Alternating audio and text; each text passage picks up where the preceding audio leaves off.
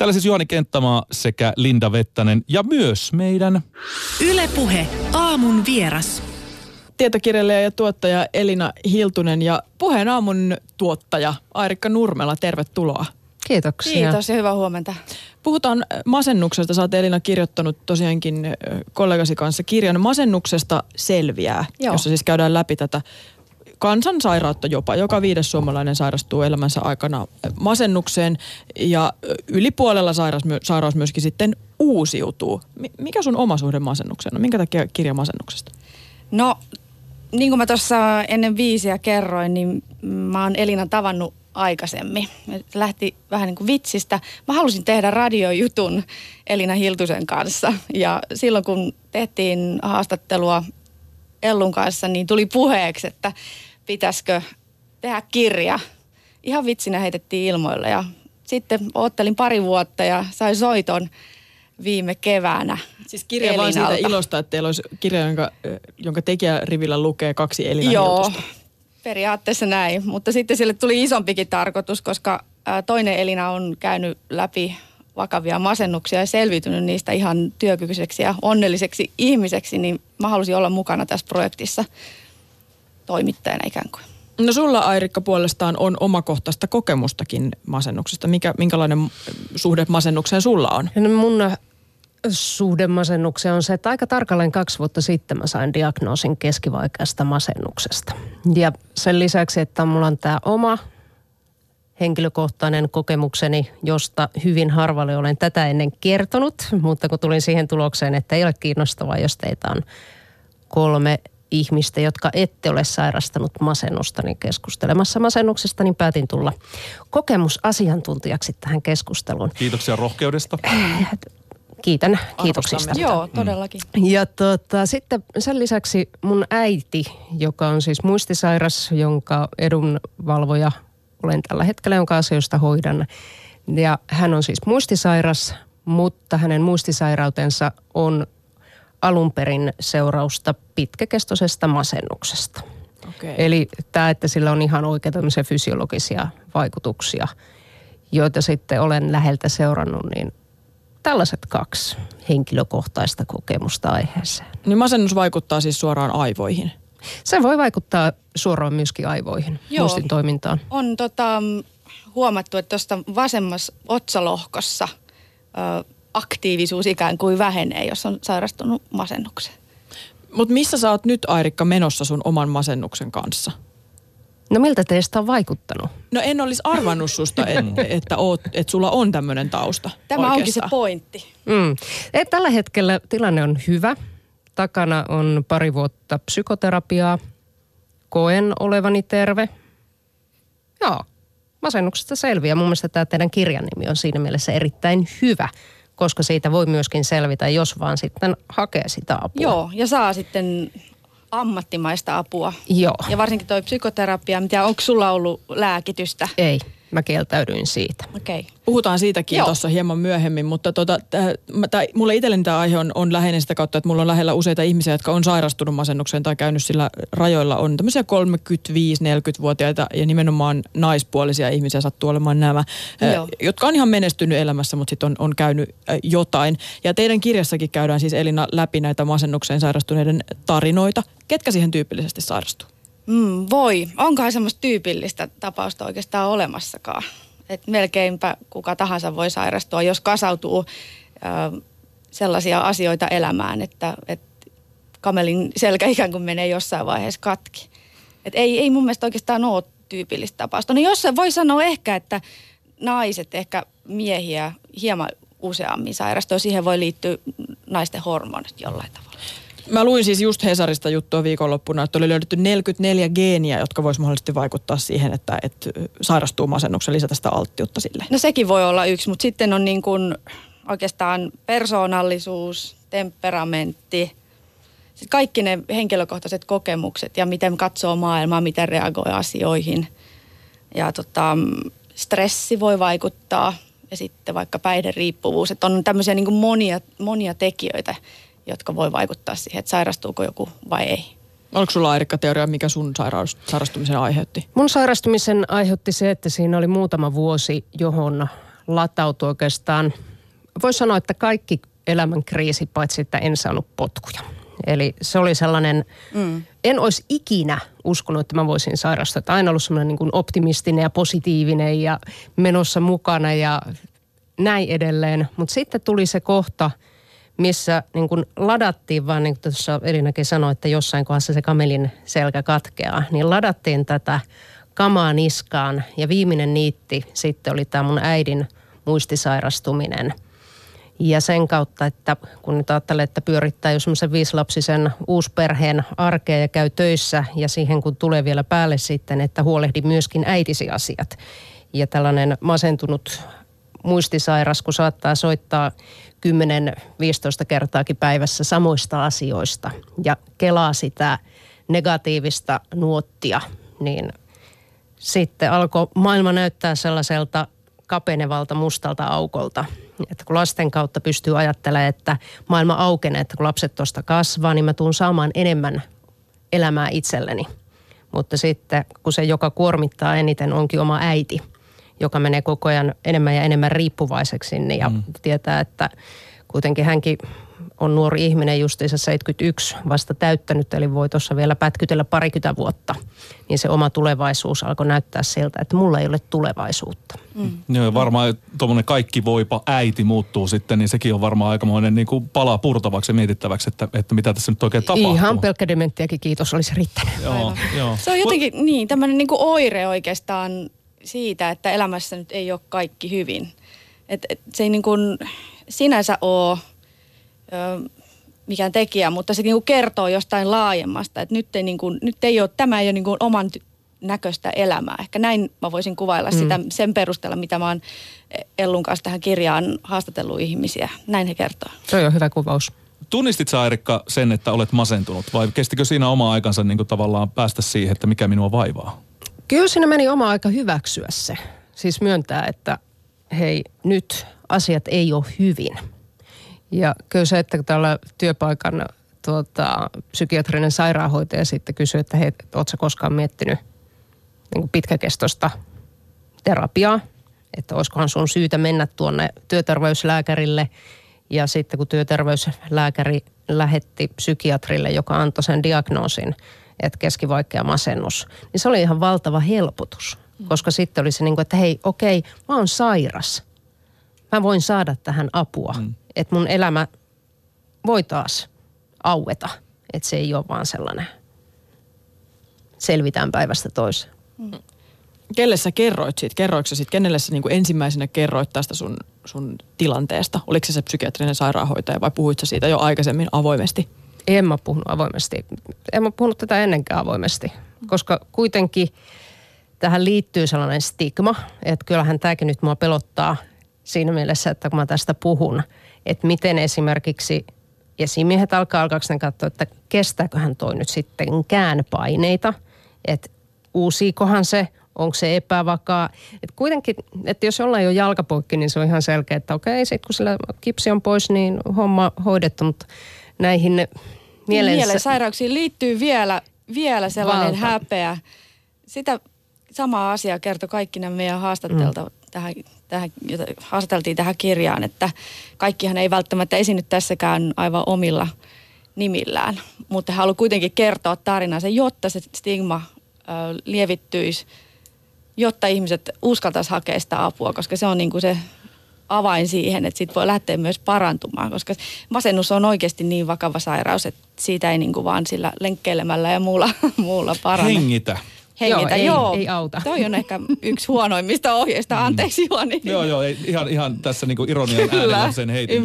Niin, mutta aika harvoin tulee ajatelleeksi, että jos jollain on jalkapoikki, niin sitten miettii, että, että, että no, nyt näyttää vähän siltä, että tuo jalan poikkeaminen, katkeaminen uusiutuisi jollain lailla, mutta sitten ehkä masennuksesta niin. helposti tulee ajatelleeksi niin, että, mm, että onko niin. se nyt kantti lopullisesti jotenkin madaltunut. Joo, mutta sitten taas niin kuin Airikkakin kun sä oot käynyt psykoterapiassa, niin sä saat sieltä ehkä sellaisia keinoja, joilla sä pystyt sitten ää, ajattelemaan uudella tavalla niin, että se masennus ei lähde enää uusiutumaan. Sä ehkä tunnet myös itsesi paremmin ja näin päin pois. Tämä viestiksi niille esimiehille, jotka nyt ehkä miettii jotain, joiden ei pitäisi miettiä mitään sellaisia asioita, että ootko sä mukaan hyvä työntekijä. Puheenaamu vierana on siis masennuksesta tietokirjan kirjoittanut tietokirjailija ja tuottaja Elina Hiltunen ja puheenaamun tuottaja Airikka Nurmela. Ja Elina, sä sanoit, että, tai tässä kirjassa sanotte, että yksi syy tämän kirjan kirjoittamisen oli just se, että hälvennetään näitä ennakkoluuloja. Minkälaisia ennakkoluuloja teillä itsellä on ollut siitä masennuksesta? Koska mä mietin, että mistä ne kumpuaa ne ajatukset siitä, että, että, että muut ajattelee jotain masennuksesta, niin onko se myös jonkunlaista ajatusta, joka itsellä ehkä on ollut? No en mä tiedä, en sano kyllä, että mulla olisi ollut sellaisia ajatuksia, mutta mä mietin, että se johtuu, tämä yleinen stigma johtuu varmaan siitä, mitä me ollaan ajateltu ylipäätään mielensairauksista, hulluuden historiasta ikään kuin. Se on aika lyhyt aika, milloin me ollaan saatu hyvää hoitoa. Et vasta 50-luvulla tuli psyykelääkkeet käyttöön ja sitä ennen niin ollaan ihmisiä kylvetetty ja mm. Hoidettu, säilötty, mm. säilötty jollain tavalla ja toivottu vain ikään kuin, että se lähtisi se se, se mielensairaus jollain, jollain poppaskonsteilla pois, että, että en oikeastaan yhtään ihmettele, että vielä sellaisia niin kuin vääriä asenteita on olemassa. Kyllä mulla on ollut paljon stigmoja, siis ajatellen sitä. Että ihan on, kotoa on opetettu, että heikot sortuu elontiellä ja mm. itse on pärjättävä mm-hmm. ja näin edelleen. Että kyllä mä niin kuin, ehkä tätä sukurasitetta, että minkä takia oma äitikään ei ole siis aikoinaan hankkinut – apua, vaan sai sitten tämän diagnoosin ja lääkityksen ja tällaiset aivan liian myöhäisessä vaiheessa. Niin jos tämä yhteiskunnallinen suhtautuminen olisi ollut hieman erilainen, eli hänkin olisi uskaltanut myöntää sen, että heitä, että kaikki näyttää negatiiviselta ja mä töissä elätän koko ajan tämmöisiä salaliittoteorioita ja muita, mitkä eivät perustu mihinkään todelliseen, niin jos hän olisi hakenut sitä apua, niin hänen tilanteensa voisi tällä hetkellä olla – olla täysin toinen. Mm. Toi on tosi surullista. Mm, niin jo. Enkä, eikä toi ole todellakaan varmaan ainut tarina. Ei. Niin, mm. ja siis mä kuulin, mun yksi kaveri kertoi, lääkäristä oli mennyt työterveyslääkärille kertomaan tämmöisistä ahdistus- ja unettomuusoireista, niin hänelle oli just sanottu, annettu vinkiksi, että käy hikilenkillä, niin siitä se lähtee. Joo.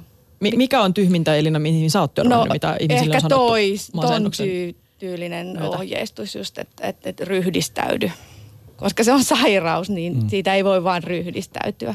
Ja se on oikeastaan tosi su- häkellyttävää kuulla, että jos lääkäri on tuolla tavalla sanonut. Siinä vaiheessa pitäisi ehkä miettiä, että toi lääkäri ei ole hyvä. Mä ansaitsen parempaa hoitoa.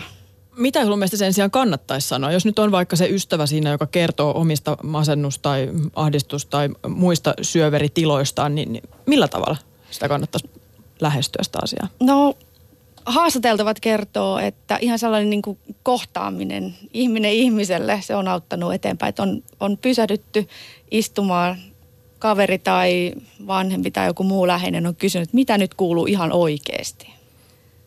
Tällainen avoin kysymys, se on auttanut. Mä tiedän, Olisiko sä Airikka vastannut tuommoiseen ihan oikeasti niin kertomalla, että mitä ihan oikeasti kuuluu? Niin mä en tiedä se, minkä, minkä itse huomasin, että siinä vaiheessa, kun masennus iski päälle tosissaan, niin sitä alkoi vetäytyä kaikesta syrjään. Eli tavallaan niin kuin poteroitu sinne omaan, että käydään koiran kanssa lenkillä ja koitetaan nyt hoitaa se arki. Ja töissä, töissä kävin ja ilmeisesti hoidin hommat ihan hyvin, jos mietitään, että tuota, viimeisen kahden vuoden työkuvioita. Mutta sitten tällainen – niin kuin siis sosiaalinen elämä, niin se, se katosi täysin. Eli mitä mä niin mietin, että jos, jos joku oma kaveri on alun perin on tottunut siihen, että se on sosiaalinen ja monessa mukana ja järjestämässä kaikenlaista ja niin. Että sitten jos se katoaa, niin pitäisi ottaa rohkeasti yhteyttä ihan pyytää, että hei lähdet sä käymään leffassa tai käydäänkö kahvilla tai jotain tällaista. Että mä luulen, että sellainen – sellainen olisi ollut hyvä. Mutta e, eihän mä nyt sitä kenellekään kertonut, että hei mä kaipaisin tällaista. Koska emme siis sinällään siinä vaiheessa, kun se masennus on päällä, niin tosiaan nämä kaikki tee asioita, joista olet aikaisemminkin nauttinut. Niin ainakin itselle se oli semmoinen, että no hei, tätä, että kun mä nyt koitan tehdä väkisin asioita, joista mä oon ennen nauttinut ja tämä ei tunnu mistään. Että, niin se niin kuin lisää sitä tunnetta, että mä oon menettänyt kaiken. Joo. Että tämä oli ennen kiva, mutta tämäkään ei ole enää kiva, että kaikki on paskaa. Hmm.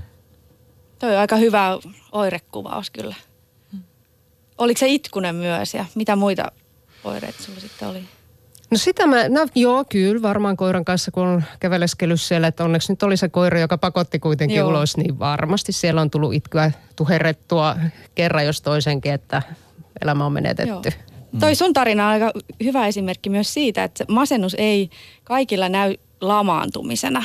Et se on ehkä semmoinen yleinen kuva, että ne masentuneet vaan makaa himassa.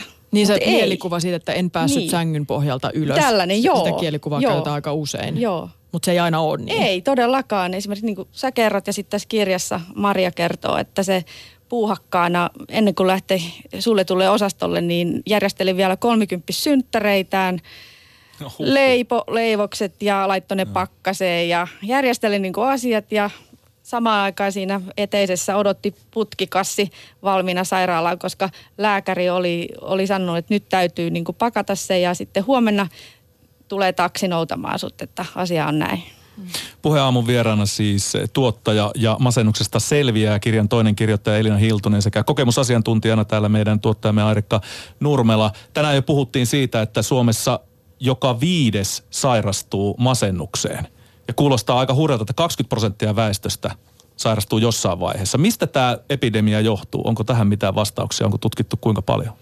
No siinä on niin kuin aikaisemmin sanoin, niin useita syitä, mutta joku ehkä tässä meidän elämäntavassa on sellainen, että me ei välttämättä osata elää oman näköistä elämää tai me ei välttämättä kuunnella meidän, meidän niin kuin fysiologisia ja niin kuin henkisiä tarpeita – ja yksi hyvä asia tietysti on se, että ehkä se tunnistetaan vähän paremmin mm. kuin aikaisemmin. Mm. Ja just asioista puhuminen, niin, niin tota, rohkaisee ehkä ihmisiä hakemaan apua. No mutta jos tämä kerran yleistyy koko ajan, niin kuinka paljon sitten tästä voidaan laittaa vastuuta ikään kuin yksilön omalle niskalle, että et sä vaan nyt jotenkin ajattelet, sun pitää ajatella eri tavalla tätä maailmaa ja yhteiskuntaa, jossa kuitenkin koko ajan nämä tehokkuusvaatimukset lisääntyy ja, ja nakerretaan sitä turvaverkkoa? No se on niin kuin monen asian summa eihän se tietenkään ole pelkästään yksilön vika, vaan niin kuin jos esimerkiksi työelämässä on liian kovat vaatimukset ja ei huolehdita siitä, että ihmisen, ihminen pääsee palautumaan stressistä, niin, niin kyllä se niin kuin voi, voi laukasta myös masennukseen. Mm. Mm. Tässä viestiä niin työnantajille jälleen. Toisaalta taas itselle sitten, kun se primäärisyyt, mitkä aiheutti masennuksen, oli siellä siviilipuolella, niin, niin työhän oli vapautus siitä. Mm, niin. Toinkin on. Meidän, niin, me, meillä on tosi erilaisia nämä, nämä tarinat. Nyt sun tarina ja sitten tässä mitä kirjassa on, mitä, mitä nyt täällä on. Et jokaisella on vähän niin kuin eri syyt. Et toi on tosi hyvä kuulla, että sulle taas työ on ollut sellainen niin kuin helpottava mm. asia. Se on pitänyt sut pinnalla, onko se näin? Työelämä on yksinkertaista. Ah.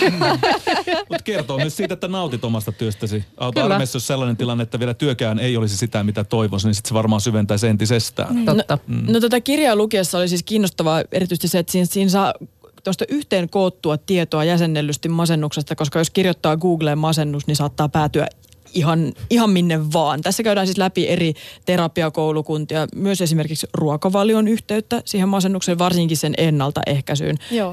Teillä oli periaatteena siis nämä masennuksen käypähoitosuositukset. Joo, haluttiin rajata tämä sellaiselle niin kuin tieteelliselle pohjalle. Joo, mutta täällä on mukana myös laittomia päihteitä hiukan. Joo, siellä nyt mainitaan, että sellaisiakin voidaan tulevaisuudessa tutkia. On vähän tutkittu ulkomaillakin, että miten niillä, niillä voisi masennusta parantaa, mutta ne, ei, siis ne ei todellakaan, joo, ne ei todellakaan kuulu käypähoitosuosituksiin. Joo, mutta siis psyke, psykedeellisiä, joo. joo. Siis mä oon ymmärtänyt, että siis kuoleman pelkoa on jossain yritetty saada, kun on ihminen, joka on vakavasti sairas ja tietää, että on niinku terminaalihoito menossa, niin, niin, niin tämmöisillä, että tulee, tulee omat omaiset ympärille ja pidetään kädestä kiinni ja sitten potilas on siinä sitten psykedeellisten vaikutuksessa. Ja on joillekin näköjään toiminut. Näin mä oon ymmärtänyt, kun on jotain dokumentteja katsonut. Mutta ei ehkä voi suositella itselääkintää no, ei, sitä. Ei, ei, ei missään nimessä. Joo, siinä ollaan aika Ja muutenkin päihteet on mm. semmoisia, jotka niinku laittaa vain enemmän aivokemiaa sekaisin, että että esimerkiksi alkoholi, niin sillä ei kannata masennusta lääkitä. No mutta siis lääkkeet on aika usein semmoinen, mistä liikkuu paljon tämmöisiä negatiivisia huhuja. Ja no. Airikkakin puhui, että sä kieltäydyit niistä lääkkeistä. Ihmisillä on aika negatiivinen käsitys jopa niistä. Mikä teidän nyt, mikä siis tämän kirjan puitteissa Elina oli, oli ensinnäkin suhde näihin lääkkeisiin? No suhde on, on myönteinen.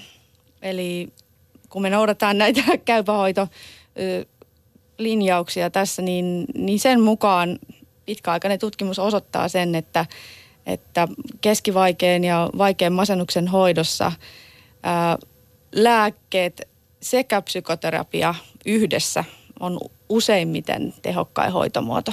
Mutta kaikille, kaikki lääkkeet ei sovi, niin, niin silloin voidaan käyttää myös tämmöisiä vaihtoehtoisempia hoitoja. Tai vaihtoehtoinen sana on itse asiassa väärä tässä, mutta toisenlaisia täydentäviä hoitoja, kuten esimerkiksi ää, magneettistimulaatio hoitoja, mistä tuossa Kirsi kertoo kokemuksista. Mitä Mitkä tehdään käytät? siis lääkärissä myös? Joo, ne tehdään lääkärissä. Ne on tällaisia, joita annetaan, se on eräänlaista niin kuin sähköhoitoa myös. Sitä annetaan tuohon, juuri tähän vasemmalle otsalohkolle ja sillä yritetään stimuloida niitä hermoratoja kuntoon. Okay. Mutta Airikka, mi- miltä tämä kuulostaa? Lääkkeet? No, no mä en niitä Tutkimusten halunnut. mukaan parantaa. Mä, mä on tota, aina ollut ihminen, joka No ehkä tämä niinku tosiaan heikot sortuu elon tielle, että ei nyt lääkkeitä oteta, vaan hoidetaan tämä homma ajattelemalla ja asian perehtymällä kuntoon. Että se on, olisi niinku mulle mm. sopiva tapa. Mm. Musta noista lääkkeistä voisi ehkä ajatella, että ne on vähän niin kuin kyynärsauvat. Jos sulla jalka katkee, niin sä voit niitä lääkkeitä aluksi käyttää, että sä pääset niin kuin tavallaan jaloillesi siitä. Ja, ja sitten kun oot riittävän hyvässä kunnossa, niin sitten voisit ehkä aloittaa psykoterapiaa, jos, jos näin lääkäri suosittelee. Tästä terapiasta siis tässä myöskin näitä eri koulukuntia e, esitellään ja, ja kerrotaan niistä. Ja sehän on aika hankala hahmottaa, jos ei asiaan oikeasti syvenny. Kuinka tarkkaan sun pitää tietää se, että millaiselle terapeutille menee? Erittäin tarkasti. Okei. Okay. Kyllä. Et suuntauksia on tosi paljon ja terapeutin ammattinimikehän ei ole niinku suojattu, mutta psykoterapeutin on. Eli pitää olla tosi tarkka siinä, että, että katsoo, että se lääkäri on saanut Valviran hyväksynnän. Ja tämä oli itse asiassa mun mielestä yksi niin hyvin hämmentävä kohta tuossa vaiheessa. Et siinä vaiheessa, kun on tosissaan heikoilla, ei ole voimia mihinkään ylimääräiseen, niin rupee siinä sitten etsi itsellesi sopivaa terapeuttia. Ja ensimmäinen, mm. jolla aloin käydä niin kuin pitkään, mä keskeytin sen mä alusta asti musta tuntuu, että tämä ei ole oikea ihminen, että nyt ei tunnu oikein hyvältä. Mutta sitten kun parin kuukauden päästä mä valvoin öitä sen takia, että mä en halua mennä sen terapeutin luo, mm. niin siinä vaiheessa totesin, että okei, joo, nyt on aika löydä tämä hoitosuhde poikki ja etsiä uusi terapeutti, että se tosiaan kannattaa ottaa sellainen, joka heti alusta tuntuu, että mä voin puhua tälle ihmiselle. Joo, aluksi suositellaan, että kävisi sellaisia niin kokeilukertoja eri terapeutilla. Ne joutuu tietysti maksamaan aivan omasta pussista, mm. että se voi tulla aika kalliiksi. Sitten voi tietysti kysyä tutuilta suosituksia, että minkälainen ei terapeutti kannata. sulla on. Ei, nyt Ei, löytyykö väärä? Nyt, nyt löytyi väärä ihan suositusten perusteella. Okei, okay, no sitten joskus se saattaa toimia, mutta se on tosiaan vähän hakuammunta ja siinä se on tosi tärkeää, että se, ne henkilökemiat niin pelaa. Mm. Mitä sinne ylipäätään kannattaa suhtautua, kun, kun lähtee apua hakemaan siinä kohtaa, kun jotenkin onnistuu myöntämään itselle, että nyt sitä tarvitaan, niin, niin miten sinne lääkärin kannattaa mennä? Kannattaisiko sinne ottaa kaveri mukaan, joka kertoisi sitten vähän eri näkökulmasta sitä hommaa? Mitä mieltä sä oot? Tai terapeutille jopa. En mä ottanut mihinkään, mihinkään ketään mukaan. Et tarvitse tuntunut, ketään. Mä en tarvi ketään, mä pärjää yksi. En, en, no jos sen itselleen myöntää sen, että hei mä oon sairas, mä tarvin apua, niin kuitenkin se muiden ihmisten näkemys siitä omasta tilasta ei kuitenkaan pidä paikkansa. Eli esimerkiksi jos mun puolisolta on, niin kuin, hänen mielestään ei hän nähnyt, että mulla olisi mitään vialla. Ei mun työkaverit nähnyt, että mulla on mitään vialla. Mm. Niin mm. miksi mä olisin ottanut heitä sinne kertomaan, että terve, ihan se on niin kuin ennenkin. Okay. Kiinnostavaa. Mä ajattelin, että jos masennushan voi vaikuttaa muistiin niin kuin heikentävästi, että kaikki asiat ei välttämättä pysy päässä, niin silloin ehkä voi ottaa kaverin tai läheisen mukaan sit niin kuin ihan vaan kirjuriksi ikään kuin sinne lääkäriin. Mm. Puheen aamun vieraina on olleet siis Masennuksesta selviää kirjan toinen kirjoittaja, tuottaja Elina Hiltunen sekä puheen aamun tuottaja Airikka Nurmela. Onko masennuksesta seurannut kenellekään koskaan mitään hyvää? Tai sulle Airikka? On. Mä kasvoin aikuiseksi. Okay. Millä tavalla? Sillä lailla, että tota, ensinnäkin mä, mun kyky tehdä itsereflektiota on huomattavasti parempi. Tai siis aikaisemmin mä aika lailla vaan niin kuin hökelsin paikasta toiseen miettimättä nyt niin, sitten niin hirveän paljon, mitä mun tekemiset vaikuttaa muihin tai vaikuttaa itseeni. Että tota, se ja sitten niin kuin kaiken kaikkiaan kiinnostus tällaisten niin kuin hyvin, ihmisten hy, mentaaliseen hyvinvointiin, niin mä voin sanoa, että mä oon teille paljon parempi niin kuin team leaderi, kiitos mun masennuksen, kuin mitä mä olisin ollut ilman sitä. Me saadaan kaikki nauttia Te siitä. saatte kaikki nauttia mun masennuksen hyvistä seurauksista. Joo. Kuulostaa nurinkuriselta, mutta mahtavaa. Joo.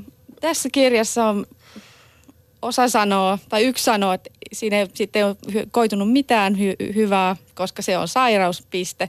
Toiset sanoo, että on oppinut itsestä paljon, oppinut suhtautumaan ää, itseensä ja muihin ihmisiin paljon myötätuntoisemmin kuin aiemmin. Eli kun se voi kaikille sattua, niin silloin tota, avartuu se katsotokanta myös muihin. Eli sitä myötä itse asiassa voi olla jopa parempi työntekijä myöskin masennuksen myötä. Että siinä vinkkiä myöskin taas kerran niille työnantajille. Kiitoksia vierailusta puheen aamussa Elina Hiltunen ja Arikka Nurmela. Hei, kiitos, Kiitos. kiitos paljon. Hyvää päivänjatkoa.